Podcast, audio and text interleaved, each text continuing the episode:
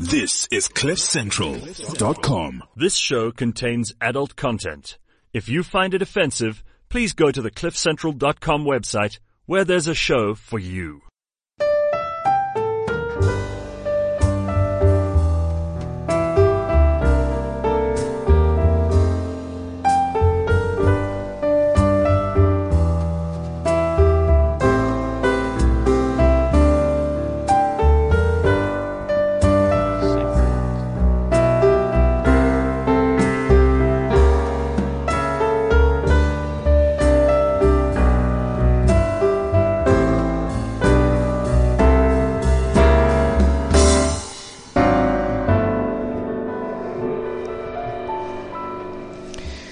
CliffCentral.com. It is Friday morning. This is Sex Talk with John T. Searle. Tamar is away this weekend. And Bruce is here. It's really cool to have you here, Brucey. Good morning, South Africa and beyond. And beyond. Beyond, you have to know, this is around the world, Oh yeah, international. which is so awesome. And a really special guest this morning, Werner Pieterse. Good morning. Hi, John T. How are you doing? Really cool to have you here. Thank you. Thank you so much for having me. and we are talking about bisexuality, the spectrum of sexual behavior, of expression. Um, and where do you fit into that? We would love to hear. So message us on 079 748 2090. Any questions you have about bisexuality, about your experiences, anything you want to know? We are here to answer your questions and talk all about it. I am babbling for a bit because I have gone totally blank on what the dirty dictionary word is. Oi, should we make one up like a game of Balderdash? I think we're gonna have to. I've gone totally blank on it.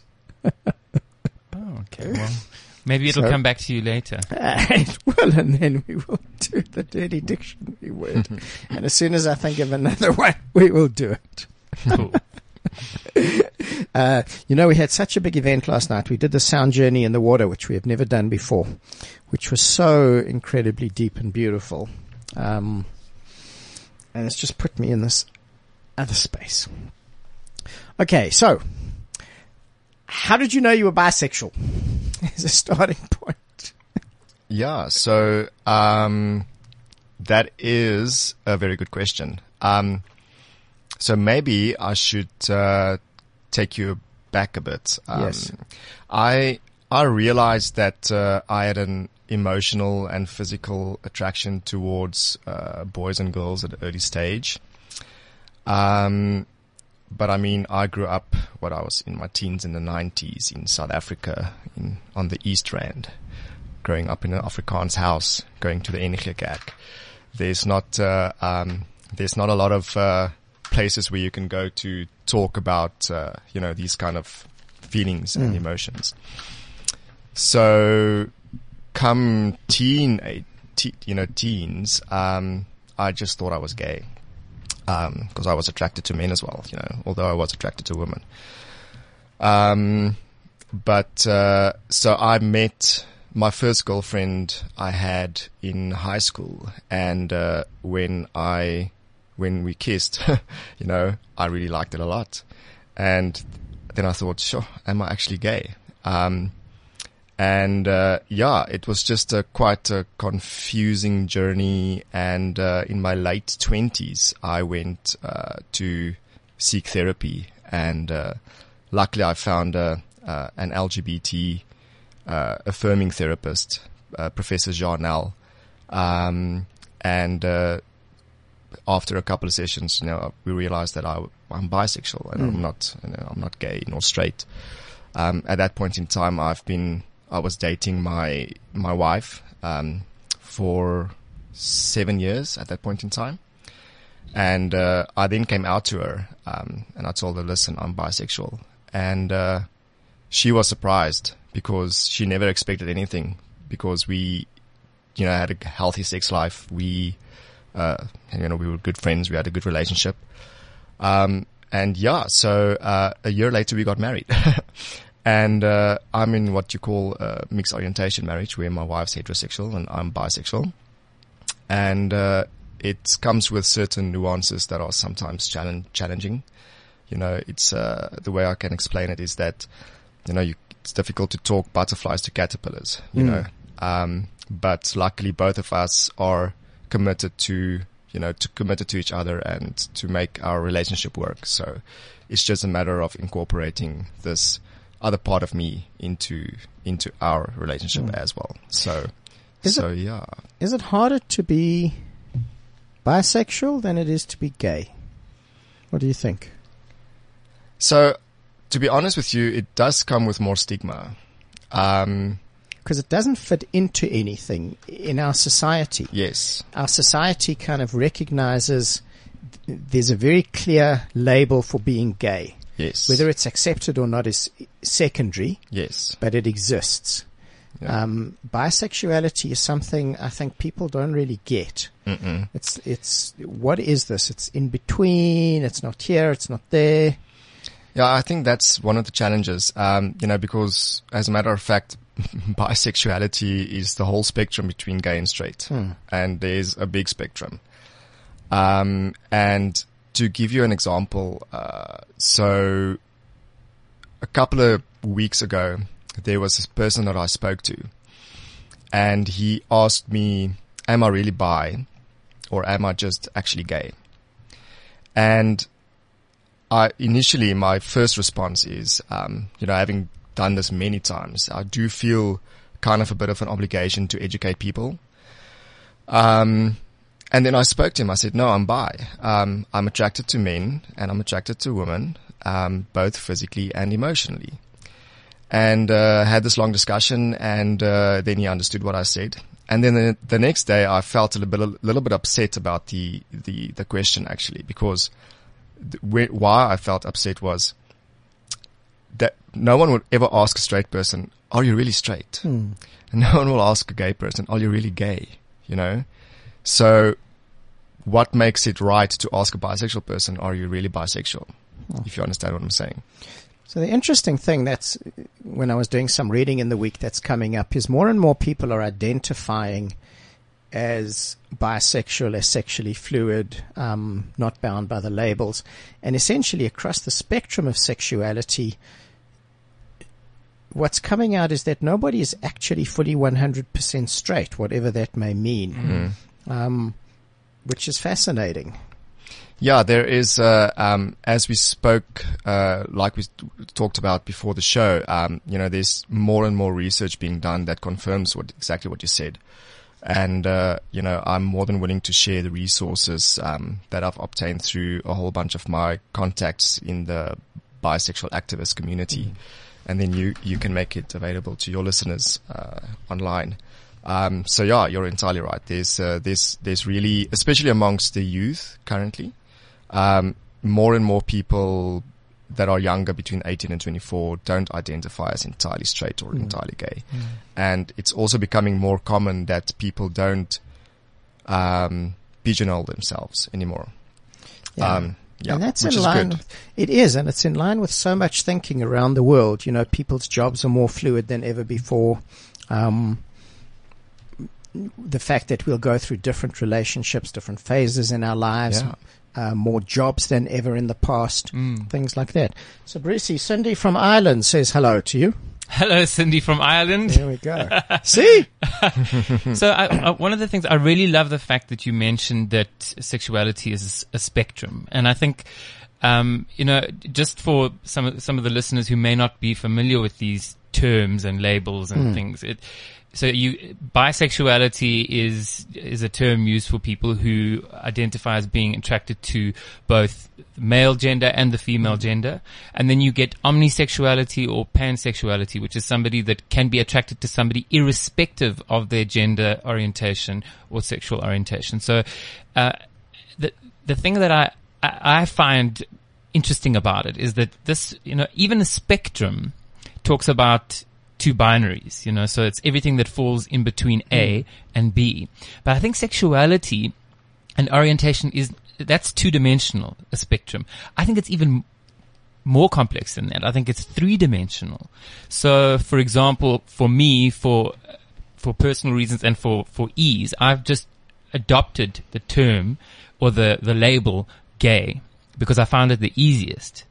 But, uh, my personal story is that when I, I, I was at university, I came out as gay. I told everyone I'm gay. I had this huge, big cathartic experience. I informed my parents and I was like, the world is, is simple. It's easier. You know, now I know who I am and now everybody else knows who I am. And then I promptly went and fell in love with a, a, woman in my drama class and, um, went into a relationship with her for three months. And to this day, she's still one of the greatest loves of my life.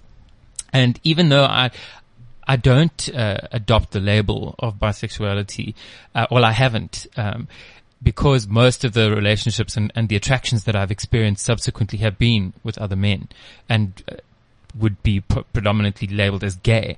I don't consider myself to be purely gay either mm. because she's still one of the most uh, fundamental intimate relationships that I've ever had in my life. So I've, i definitely feel that it's not as simple as falling under one category. And, and so I don't, you know, even though I, uh, I think it's great for us to have these terms bisexual, heterosexual, homosexual, pansexual. It's also, as you say, great for us to use these terms loosely and not pigeonhole ourselves. Well, that's the fluidity. Um, mm. And then we need to add another dimension, which is which is time, which we were talking about a little bit before the show, Vernon. I'll come back to that. Yeah. But I'll tell you that in my practice, I've been working a lot with people lately who were married to someone of one gender.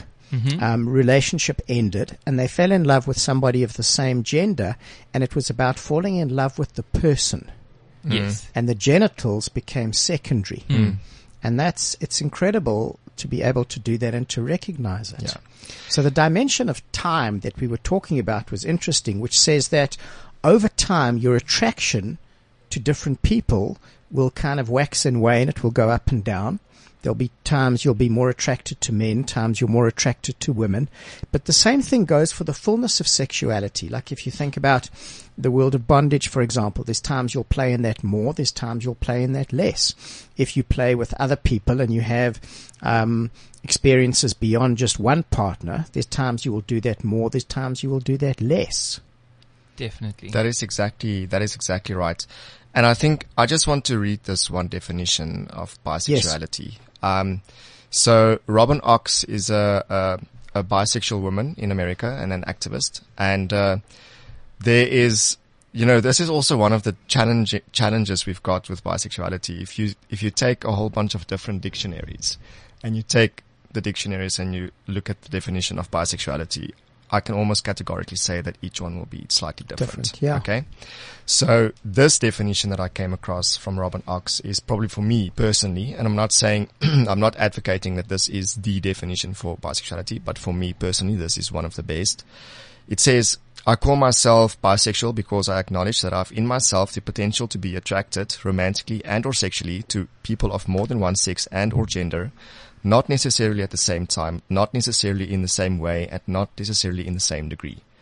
And this is one of the best definitions. Because the beauty of, of, that is possibility. Exactly. Which says I'm not being close to anything. Yes. Mm, and that's amazing. And, uh, um, you know, I just want to, to emphasize what, uh, what, what Bruce said is that, um, you know, there's, unfortunately, it's for us, so for, to explain to people, um, that are ignorant and not ignorant because they want to be, just because of they, they didn't have the information. Well, society gives yes, us that. Exactly.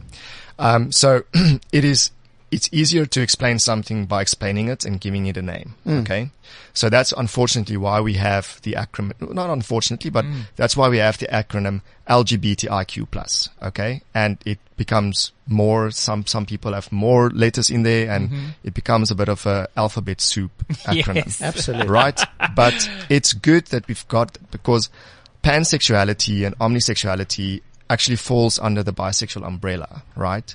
So that's why we, a lot of people talk about bisexual plus and then the plus encompasses everything else as well.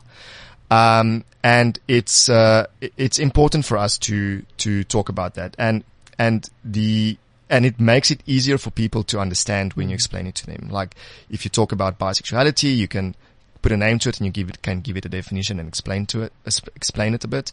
And then you can talk about pansexuality or omnisexuality or transgender, um, you know, being transgender or just queer or questioning or whatever.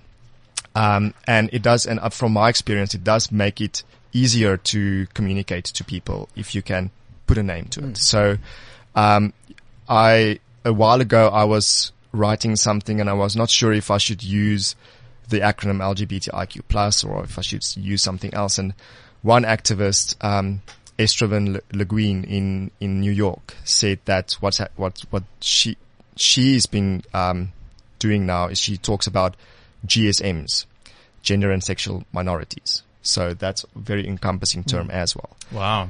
I like So- that. Yeah. Interesting. There's something else about this that's very interesting is the difference between a sexual attraction and an emotional attraction. Yes. And, you know, in the spectrum of, of, of sexual play, a lot of women will say, I'm bi. Hmm. Um, and essentially that means that they might have a sexual experience with another woman, but that's not necessarily an emotional Yes. attraction. And I think that there are men who would do the same thing, that they would want to have or have a sexual experience with another man, but not necessarily an emotional hmm. attraction. Hmm.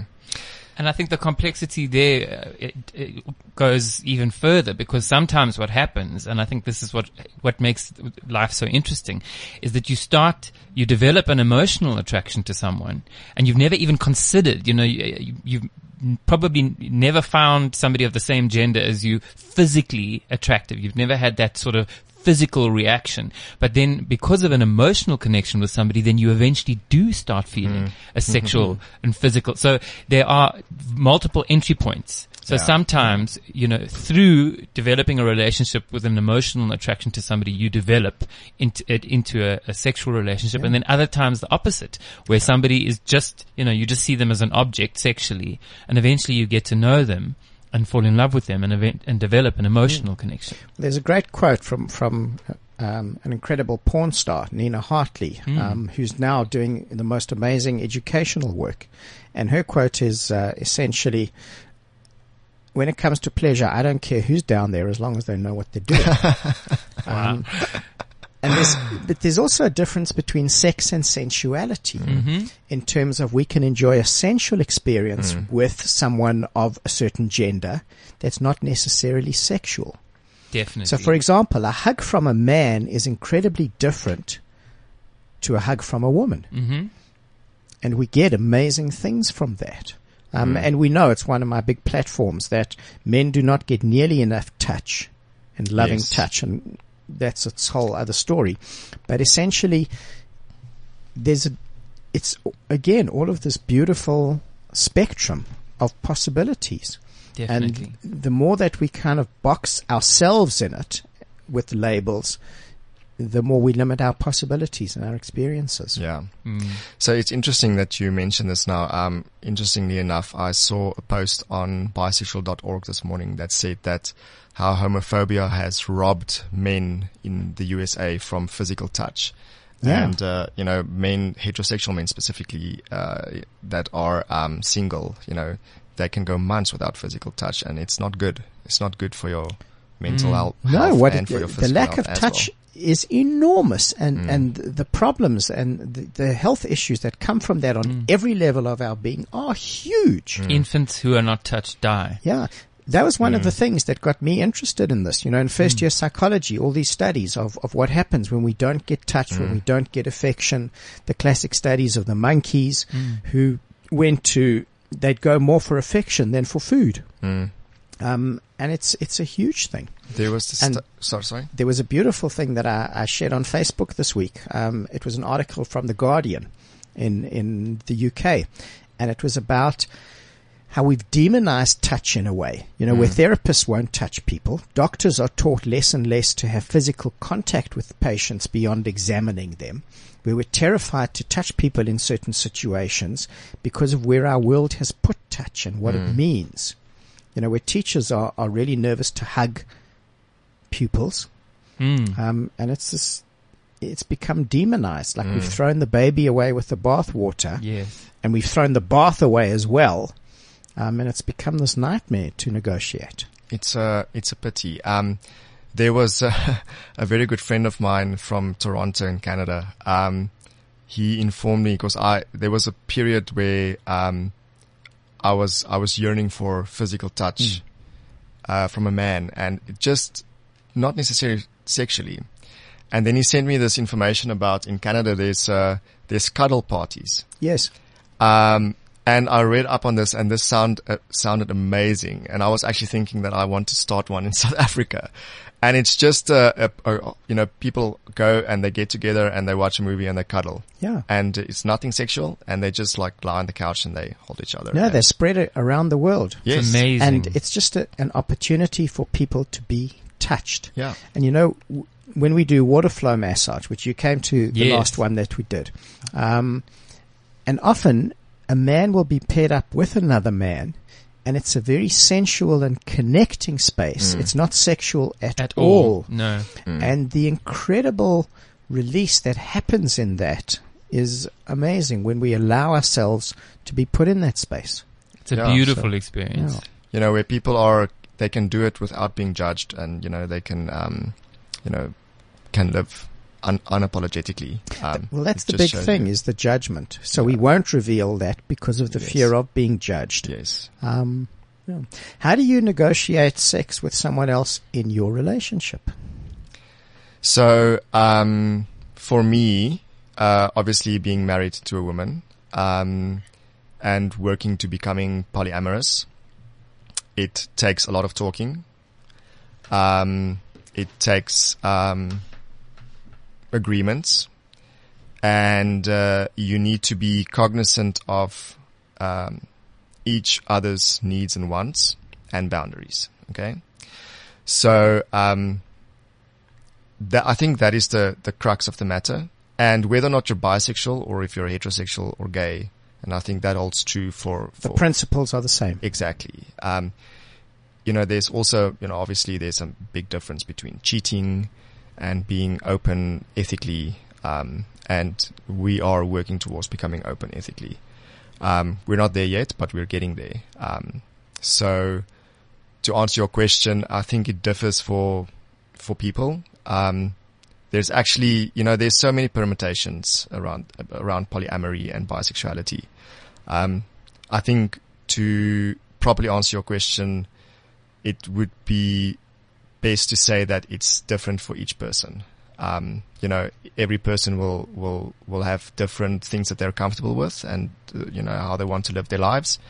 Um, and I think you just need to incorporate that into your current relationship if you are in one. And but open communication is very important. You know, Yeah. one thing that I've realized is that unfortunately also as a society and specifically in South Africa, I don't know for, for whatever reason, we don't talk about our feelings. Um, and your, your friend or your partner or whoever or your boss for that matter is not going to, it's not going to be telepathic and uh, sense what you're thinking Yeah. or feeling. You need to, you need to convey the message and you need to, need to articulate it properly. Otherwise the person is not going to know where you're at.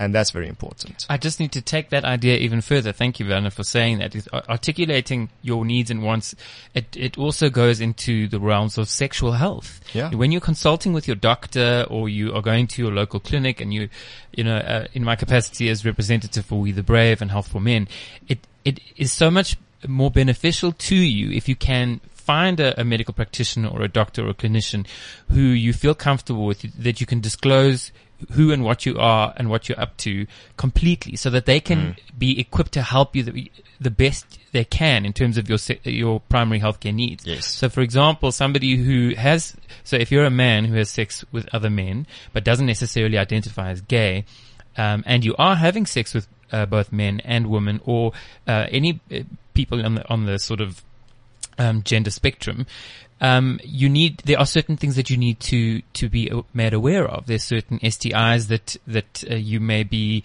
uh, susceptible to, or that you may be at risk of that you might not be. So, disclosing those things to to practitioners that you trust uh, is very important for maintaining your sexual health and well-being. Yes. The interesting thing with that is finding practitioners who are accepting. Yes. And I don't know that that's so easy. Yeah. we have a fantastic database of, of medical practitioners called Yellow Dot Doctor. So you can go onto our, our website and, and find www.yellow.doctor and Yellow Dot Doctors.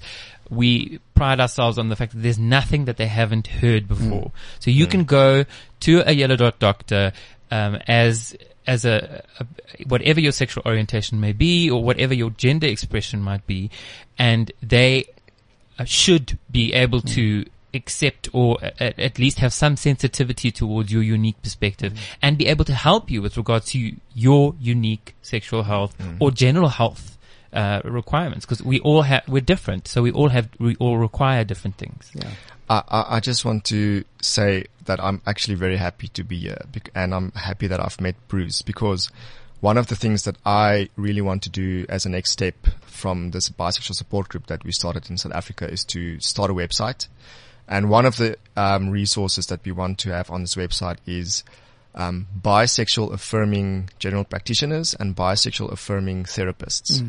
Because um, I've had to go through my own journey to find those. And I've got a small list, um, and but hopefully it will expand, and then I can team up with you, Bruce, and we can make that Yeah. information I've worked available. with a, a lot of people in my practice with those issues. Yeah. And it's amazing. Um, Yeah.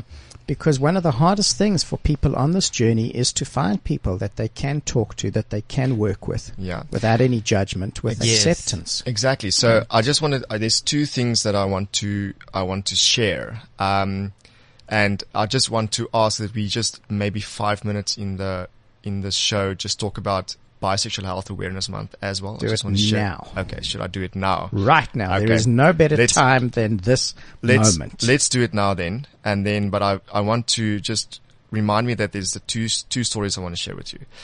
So um, yes, March marks Bisexual Health Awareness Month, and it's uh, um, an awareness month run by uh, the Bisexual Resource Resource Center um, from the states.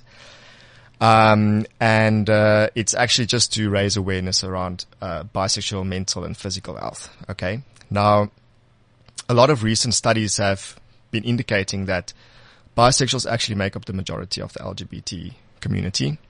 Um, some studies indicate 40%, some studies indicate 50%. sure i didn't know that Yes, and I've got the resources, and I'm I'll I'll, I'm, I'll gladly share that. And a recent uh, a recent study on a recent study on um, uh, by the Movement Advancement Project. Um, I just want to share some some st- statistics. Uh, bisexual women and men are at a higher risk of living in poverty than straight people or gay and lesbian people. Why? Gay- I don't have the answer. for Okay. that. I, I can suggest. I think it's the issue is is because there's prejudice from from both sides of the binary, and this is something that I'm that frustrates me a lot. Is that we ha- you have stigma and prejudice and discrimination from the, the heteronormative community, which is the mm-hmm. straight community, and you have prejudice Yes. and ostracize, you know, people being ostracized by the gay community because for them, it's a binary, you know, like you're Yes. either gay or straight. Mm, yes. You're sitting Or- on the fence if you buy, and that's nonsense. Yeah. There, there are many, many different colors uh, in this, the color spectrum. Yeah. So just because you happen to identify as purple doesn't mean that somebody else can't be blue or green. Yeah. Um, I, I agree with that, Bruce. Um, and so this is a very, very interesting uh, fact, actually. Gay men and lesbians are at a lower risk of living in poverty than straight women, which is a very interesting statistic. Sure. Um, only about 30% of bisexual people are out to important people in their lives, as compared to more than 70% of gay and lesbian, gay and lesbian people. Uh, bisexuals are four times more likely to commit suicide compared to straight people, whereas gay men and lesbian women are twice, uh, t- two times more likely to commit suicide compared to straight people. Uh, one in four bisexuals have never told anyone that they are bisexual. That's 25%, whereas only 4% of gay men and lesbian women have never told anyone that they are gay. One in five bisexuals report experiencing a negative employment decision based on their sexuality. So that's just some of the statistics that uh, that I can share with you. And having said that, uh, you know, the recent studies that show that bisexuals make up the majority of the LGBT community. Um, my friend Zachary Zane, who's also an activist in America, did this research, and he found that um, between 1970 and 2010, uh, of all the research done on LGBT IQ aspects of the 487 million dollars that was that that's been assigned to research, only 84,000 went to bisexuality of that. Jeez. That's uh, that's almost negligible. so yes, um, it's very important to raise awareness, um, and it's very important to to you know you asked this question why, and I can't give you the answer, and I think further research need to go into that, and I do believe that there is a large you know, uh, there's a large, there's a large part of the stigma that's around there. You know, to give you, to give you an example, I came out at 29 to my wife. Okay. I waited 29 years before I told my wife that I am bisexual. And, uh, Was there fear in that? Yes, when I was you? 17, when I was 17, I went to uh, a religious a religious pastor and I told him I'm gay, and he said that uh, it's wrong. You've got a demon inside of you, and uh, oh, exorcism. yeah, and it was the, so the first time I reached out to an adult that was supposed to give me affirmation and help me, it was met with animosity. And I think that happens to so many people. so many people. And uh, I'm actually glad that I don't know. I forgot his name because I think I would have shared his name freely, um, to be honest with you, so that people could steer away from that guy. But the the you know so there's definitely uh, um, stigma around it, and so yes, came coming out to my wife, it was riddled with fear. and Um, what was her response? initially it was shock, you know, because you know what does this mean? I think Mm. that was the, you know that was the big question mark. What does this mean for us, and what does it mean for our relationship? But uh, um, you know, through lots of talking and also going through therapy, you know, it's fine now. So That's the biggest thing is, or not the biggest, but anyway, one of them in this whole spectrum and in, in this journey is learning to communicate. oh yeah, And we don't have a skill. We, we're not taught how to communicate don't about these issues. And I teach almost everybody who comes to see me how to communicate about these things. Yeah, especially around sex and sexuality. You know, um, I was actually thinking on my way here. My my sex talk with my parents involved a thirty minute car ride from my dad with my dad somewhere. I would think we went to Kyalami to go watch a race or something, and that was the extent of my dad talking to me about sex and sexuality. And at school, I mean, you're not taught anything proper at school. Um, we, you know, we need more education, you know, for, for younger people. And, uh, you know, we're in the absence of that, um, absence of that, we need to at least in our relationships talk to people freely. And this forced me to talk, you know, to be open. And, and this forced me to, um, have open communication with my wife. And uh, had I not been bisexual, I think I would have been, you know, I wouldn't have been as open and, and honest with my wife as I am today. It's interesting that our sex education, uh, it's one of my big platforms and we talk about it so much, that it's firstly very fear based. Um, it's based how not to get pregnant, how not to get HIV or AIDS Yes. or any of the other STIs. it's not pleasure based at all. Yes, fe- fear mongering is, is, is unhealthy. But the second thing about it is it's not emotionally connected. It's not emotionally based. So we get a certain amount of biological information. yeah. And there's a great uh, TED talk by a woman called Peggy Orenstein who talks about the fact that we are uh, the. Di- She gives a talk on how young women view their pleasure, and it's totally in, in, in connection with male pleasure mm. c- compared to that, where men. We were taught about boys' erections and ejaculation, but women are taught about periods and unwanted pregnancy. Mm. Um, but there's no emotional education in mm. that. There's no emotional context.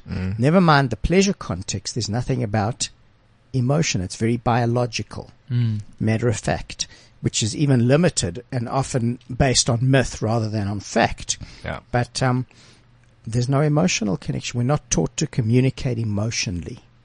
Where is your heart That's very true. in this? That's very I true. think that's it's got so much to do with the, the connection between sexuality and shame, Hmm. and I think this is not something that is exclusive to the bisexual, or homosexual, or pansexual community. No, it's across. shame is associated with sex ac- across the, all the Yeah. orientations. Mm. But I think the most important thing that any one of us can do is to come out of the shadows and talk as what we're doing right now is discussing these things. I mean, in South Africa, we have this very large community of what is known as after nines. An after nine is a, a man who identifies publicly in society as heterosexual. Many of them are married and have children. And after 9 p.m. at night, they'll go to their local pub or lo- local tavern mm. and find other men uh, who may identify as gay or might identify also as an after nine and engage in sexual intimate mm. relationships with these other men, but it's completely on the down low mm. and it's hidden and it's, and it's hidden from th- their families, hidden from their spouses. And the issue around hiding everything is that you, you put yourself in a situation where you cannot get resources. You can't get help and expertise. It's very difficult to, to help someone or to provide primary sexual health care, um, to somebody who is who, who's hiding, who's not out there. And so, I mean, so most of the evidence that we have about the after nine community in South Africa particularly is that it's a huge community. There are thousands and thousands and thousands of men, but it, but it's very difficult for us to nail down those stats because there's so much fear. People don't come out and, and uh, there's a lot of, I mean, I know from my experience living in Cape Town in my twenties, um, it was often discussed how on buddy night on a Thursday night uh, at certain steam baths, and for facilities that that were available for men to have uh, experiences with other men.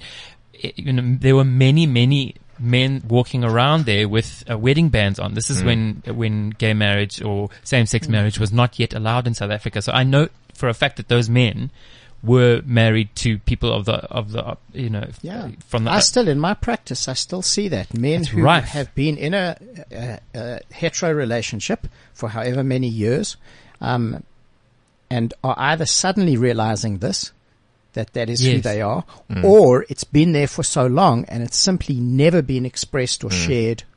And the the problem is is then exposing themselves mm. to the risks of engaging in sexual acts with with other people, and then not being open and honest about those acts with their spouses, and then potentially. You know, there's just so much potential for, for causing harm to so many more people Yeah. because you're not communicating. You know, it comes down to something really interesting that I talk about a lot, which is we are not taught to love ourselves. Yes. We're not taught to honor ourselves. And not only sexually, but across the spectrum of the expression of every part of who we are. Um, and if we did, the relationships we chose would be very different. The jobs we chose would be very different.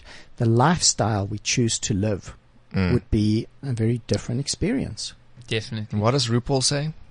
If we can't love ourselves, how, How you gonna love anybody else? can I get an amen up in here? Amen. so something else I just wanted to add because it seems as though we're saying that uh, not directly, but it, we could be perceived as saying that bisexual people uh, are all polyamorous. That's not necessarily No. the case. No, no, no. Many b- bisexual people identify as monogamous. Yes. And are, you know, and whoever they fall in love with, that's the one and that's the Mm. person that they want to be with. So if, you know, if you are worried about being bisexual and thinking that that means that you will always have to have the option of sleeping with somebody, you know, various genders, that's not necessarily the Yeah, case. but again, it's the spectrum that a lot of gay people are monogamous.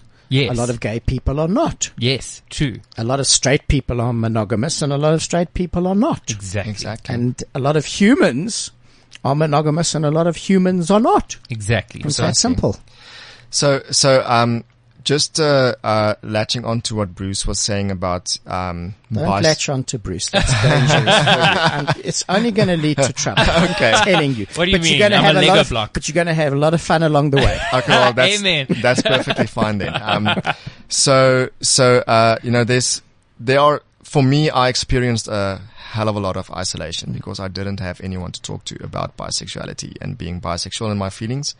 So the support group that we started, um, so we run social events, um, for Ambi where we just go and have fun. And we also have then more serious support group meetings where we go to out in Pretoria, um, and then we just sit around and we talk about, um, you know, bisexuality.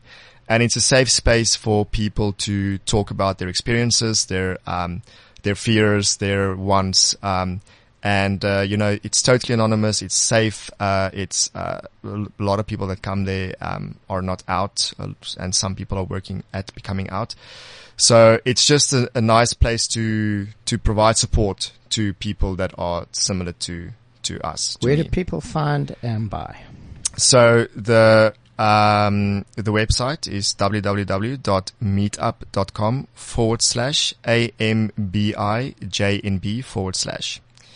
Um, and then they can also email me at iamby.southafrica at gmail.com.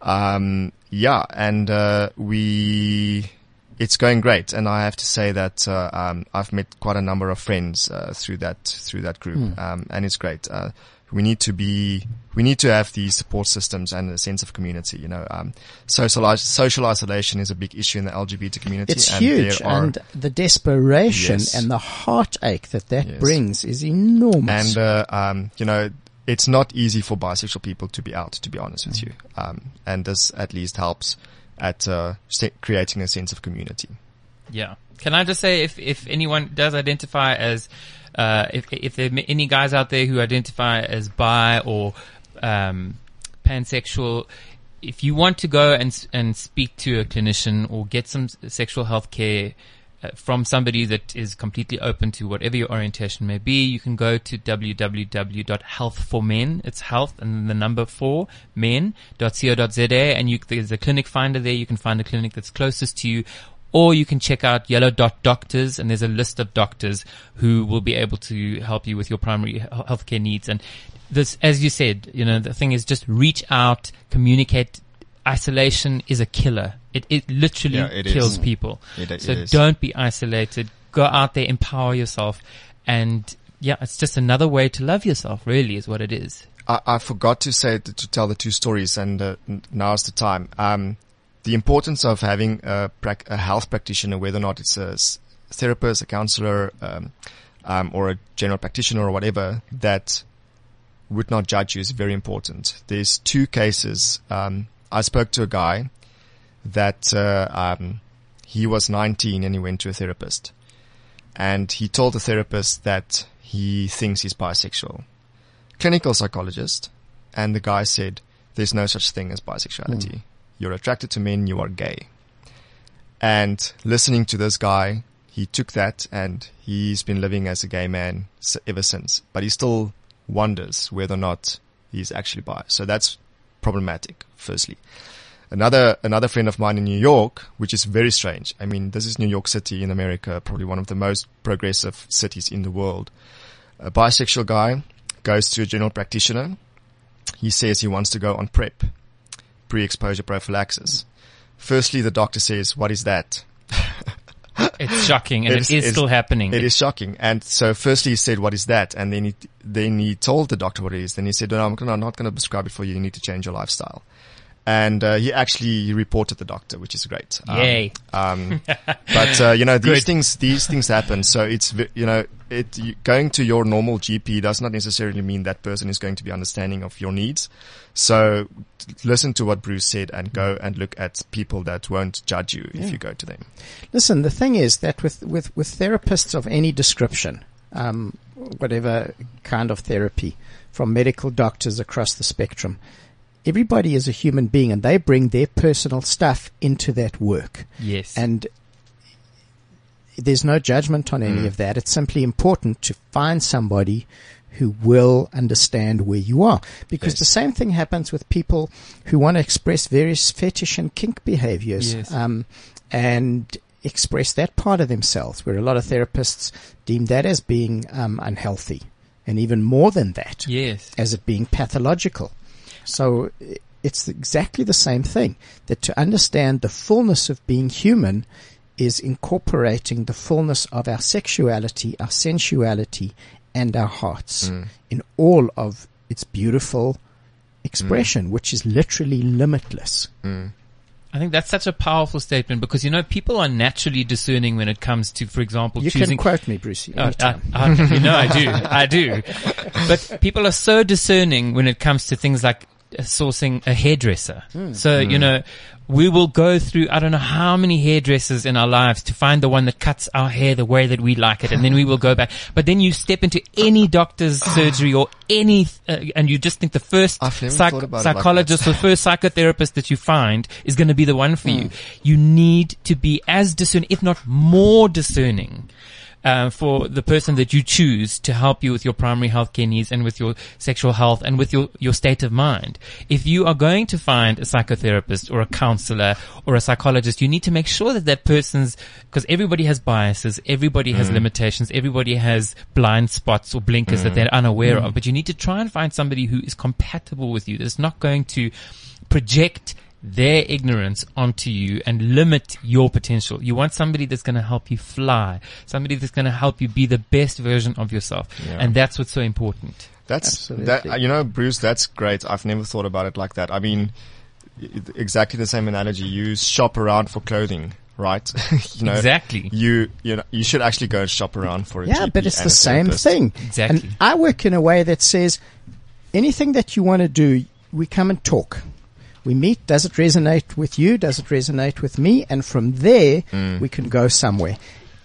And that's one of the most important things. When you have that connection, you create possibilities. Yeah. We're going somewhere else for just a little bit, but these are really important conversations and we're really going to continue this mm. over time and go into it deeply. So I really thank you for being here. That doesn't mean you can go.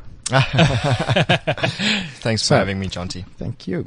So we did a couple of weeks ago. We did a, a live broadcast, an outside broadcast from the Lifestyle Nursery, which was absolutely fantastic. We had lots of fun and we behaved ourselves. Mm. Everybody kept their clothes on. Aw. It's okay. The new show's coming, and you're going to be called on that, Bruce. okay. So until then, Damon Johnson is with us. Damon, what do you do at Lifestyle? I'm in charge of the plant section. Um, I manage the nursery and the plants and that sort of thing. Help customers. Cool. Yeah. So one of the things that you have to offer us, and it's such an important thing, is to help people create a sensual space for their experiences. And I teach everybody this who comes to see me, and it's so important. So the physical elements of this are think about sensuality. So think about candles, think about cushions, think about incense, think about smell, think about taste, think about Chocolate. there we go, all sorts of things. And you guys have so much to offer for that. Yeah, I think uh, the plants create quite a sort of unique experience depending on what your uh, in plan is and that sort of thing. Um, in terms of creating essential spaces, and that garden's very important. Um, depending on what plants you use, um, you could basically take yourself out of the city and um, put yourself anywhere in the world virtually. And that's beautiful and it's amazing. And it's an amazing connection with nature. And it doesn't really matter where you live, whether you're in a flat, whether you're in a house, you can do that using these amazing plants. Very much so. Um, you know, you can create uh, so many different uh, experiences and feelings just relating to what you what you have in your garden. Um, you've got your fragrance plants, you've got your um, herbs and veggies. Uh, you've got so many different things that can create. Uh, a feeling of well-being, a, a, sense of euphoria, you know, literally taking yourself out of the common everyday and putting you into a totally different uh, experience completely. I have to say this just because Tamar's not here, but when you say vegetables, I know exactly kind of where her mind goes. So. yep, we know exactly where Tamar would have gone with that. where that's going. But that's really cool. And, you know, the, the scent of plants is amazing because of how that can help you create atmosphere. Um, and s- smell is an incredibly important sense when it comes to sensuality. And it's very interesting because it's such a subconscious sense. Yeah, definitely. Um, and we've lost an enormous power of our sense of smell because it used to be very linked to survival and we don't use it for that anymore because we don't need it. Yeah, I, I agree. I mean, if you if you if you think most of your perfumes, most of your your your scents that you that you, you get out there are created by plants. Yeah, that's the Um, base of them. Very much so. So And smell is such an important element of attraction to somebody. And it's so subconscious. Mm, And pheromones. You can walk past somebody and there can be this moment of, Mm. And you just get absolutely lost and you just want to kind of wrap yourself in yeah, that. Definitely. I agree. Um, Beautiful. you know, some of the uh, plants, for example, like a gardenia or um, your lavenders, those sort of things, they really take a mind to a certain place, Hmm. uh, to a certain memory, to uh, a different uh, Yeah. destination. That's an important one, the memory of smell, because so many of our memories are locked up in that, like childhood baking smells, for example, or a mother or grandmother that held you. You know, my mother had a very distinctive of fragrance. Yeah, Um, very much. and so. it's amazing. So Agreed. personally, my favorite flower is. Any ideas? Brucey, take a guess. Your favorite flower? Yeah. Well, I, I, I don't know why, but the I, I, I thought it was probably the same flower as mine, which is the passion flower, Oh, passiflora. oh, it's actually not, but Ah. it's close. Frangipani. Okay. Now that's a that, that's a plant with an amazing smell. Yeah. Absolutely Mm. amazing. It's so sensual, and for me, it just has so many amazing images and and possibilities. yeah, take you straight down to the islands, basically. Yeah, yeah. very much so. That Yeah. real tropical. Yeah, yeah. very much so. And it's an amazing thing. You know, there's a beautiful thing that you can do with your partner. You can do it with aromatherapy oils, but you could do it with flowers. So you have to find flowers with a sense, with, with a fragrance. no, I agree. And if you blindfold your partner and you gently wave a flower under their nose and take it away, and they just get that, oh, this little sense of that.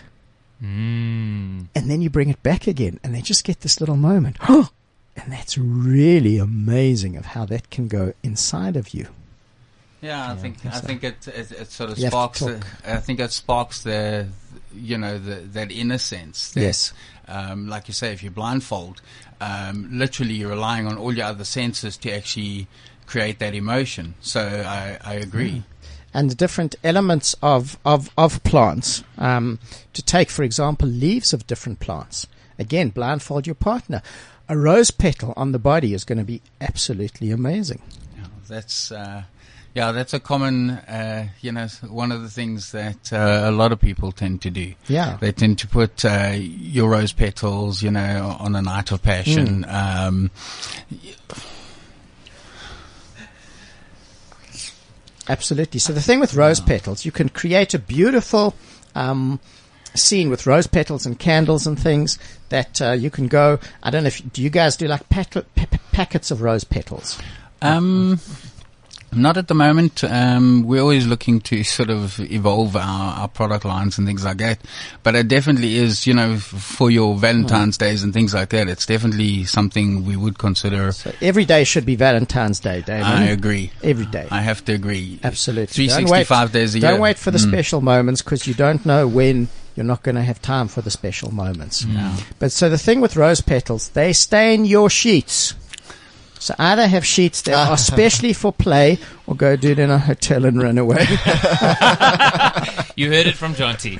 Go Yes. and do it in a hotel and run away. yes. So go to Lifestyle, go and find Damon and it'll help you find the most awesome things. And they've got all these shops there that have these beautiful cushions and candles and mm. incense and all sorts of things to help you create this sensual space. So we have some really cool stuff coming up. Uh, next water massage is on the 27th. Do it. 27th. Are you coming, Mr. Little? I might. I might not be here. You might. What's this nonsense? might. You are invited. So are all you guys from Lifestyle Thank you. experience something new. So we did something last week that was interesting. I wrote an article. I read an article that I had written, and we got a really cool response. I'm going to do that this morning.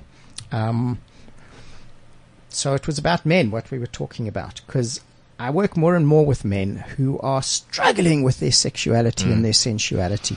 And when men are willing to talk, to learn, to heal, to grow, it is amazing because of the impact it can have on our world. Mm. So this was about loving touch. I had a moment recently of intense sadness that brought me to tears. I lay with the feeling, allowing it to move through me, and in time it brought me to a place of beautiful possibility. The sadness was the realization that I have in the past years received very little loving touch. In that moment, I felt a connection with so many men. Men I've worked with, men I've spoken with, men I know, men I know about. So many of us. Men whose pain I've witnessed, felt, and heard. Men whose pain I've read about. All of us. And instead of looking for something outside, I turned it inwards. And the possibilities began to emerge from the pain. First came the questions. Do we know, us men, what loving touch is? Can we allow it? Can we surrender to it? Can we open to it? Can we allow ourselves to be touched with tenderness? Are we willing to receive that? Can we take it out of the realm of sexuality? Can we allow our bodies, our genitals, to be acknowledged and caressed with a love that is just giving? a space where there is no expectation, no performance, not even erection. Have we been so conditioned that that is where touch takes us? That pleasure and sex have become the same thing, and in truth they're not, that we don't even know the difference? That we're so locked into the cycle of conditioned patterns that we don't know how else to be, what else to do? That beyond the sexual response we don't know what else there is? What do we have to release to begin to feel something more than just sexual arousal? How willing are we to redefine ourselves as sensual and sexual men? How willing are we to allow ourselves to be held as strong, vulnerable men? How willing are we to connect? How willing are we to connect with our hearts, to live with our hearts? How intimate are we willing to be? How willing are we to receive love, to be loved? And in that moment it struck me. Our identification with pleasure has become so much about our genitals and sex that there's a huge disconnect with so many other parts of ourselves. We experience low level sensation. We focus all our energy on the closed loop of orgasm rather than the endless horizon of possibilities. We change it by moving to our hearts. We change it by feeling, by being willing to feel. We change it by opening everything. We change it by letting go of the masks, the armor, the expectations, the patterns, the conditioning, the beliefs. We change it by allowing ourselves to be loved. We change it by surrendering, surrendering to the hearts and the hands that will hold us. We change it by loving. And that's what we're talking about. That's what we've been talking about with Werner, is how do we become these men of love? Beautiful. How do we become these sensual men in touch with nature, in touch with life, in touch with all that we are? I've just sent you. I just sent you the link to the to the bisexual.org uh, article that's uh, titled "Touch Isolation: How, How Homophobia Has Robbed All Men of Touch." Thank You you. have a look at it. Thank you. Damon, we're going to talk to you more in the future because I know you guys are going to be involved with Cliff Central. Yeah. So we're going to talk much more about sensuality and everything else. I wish you all so much pleasure. Thank you so much. Thank you. This is CliffCentral.com.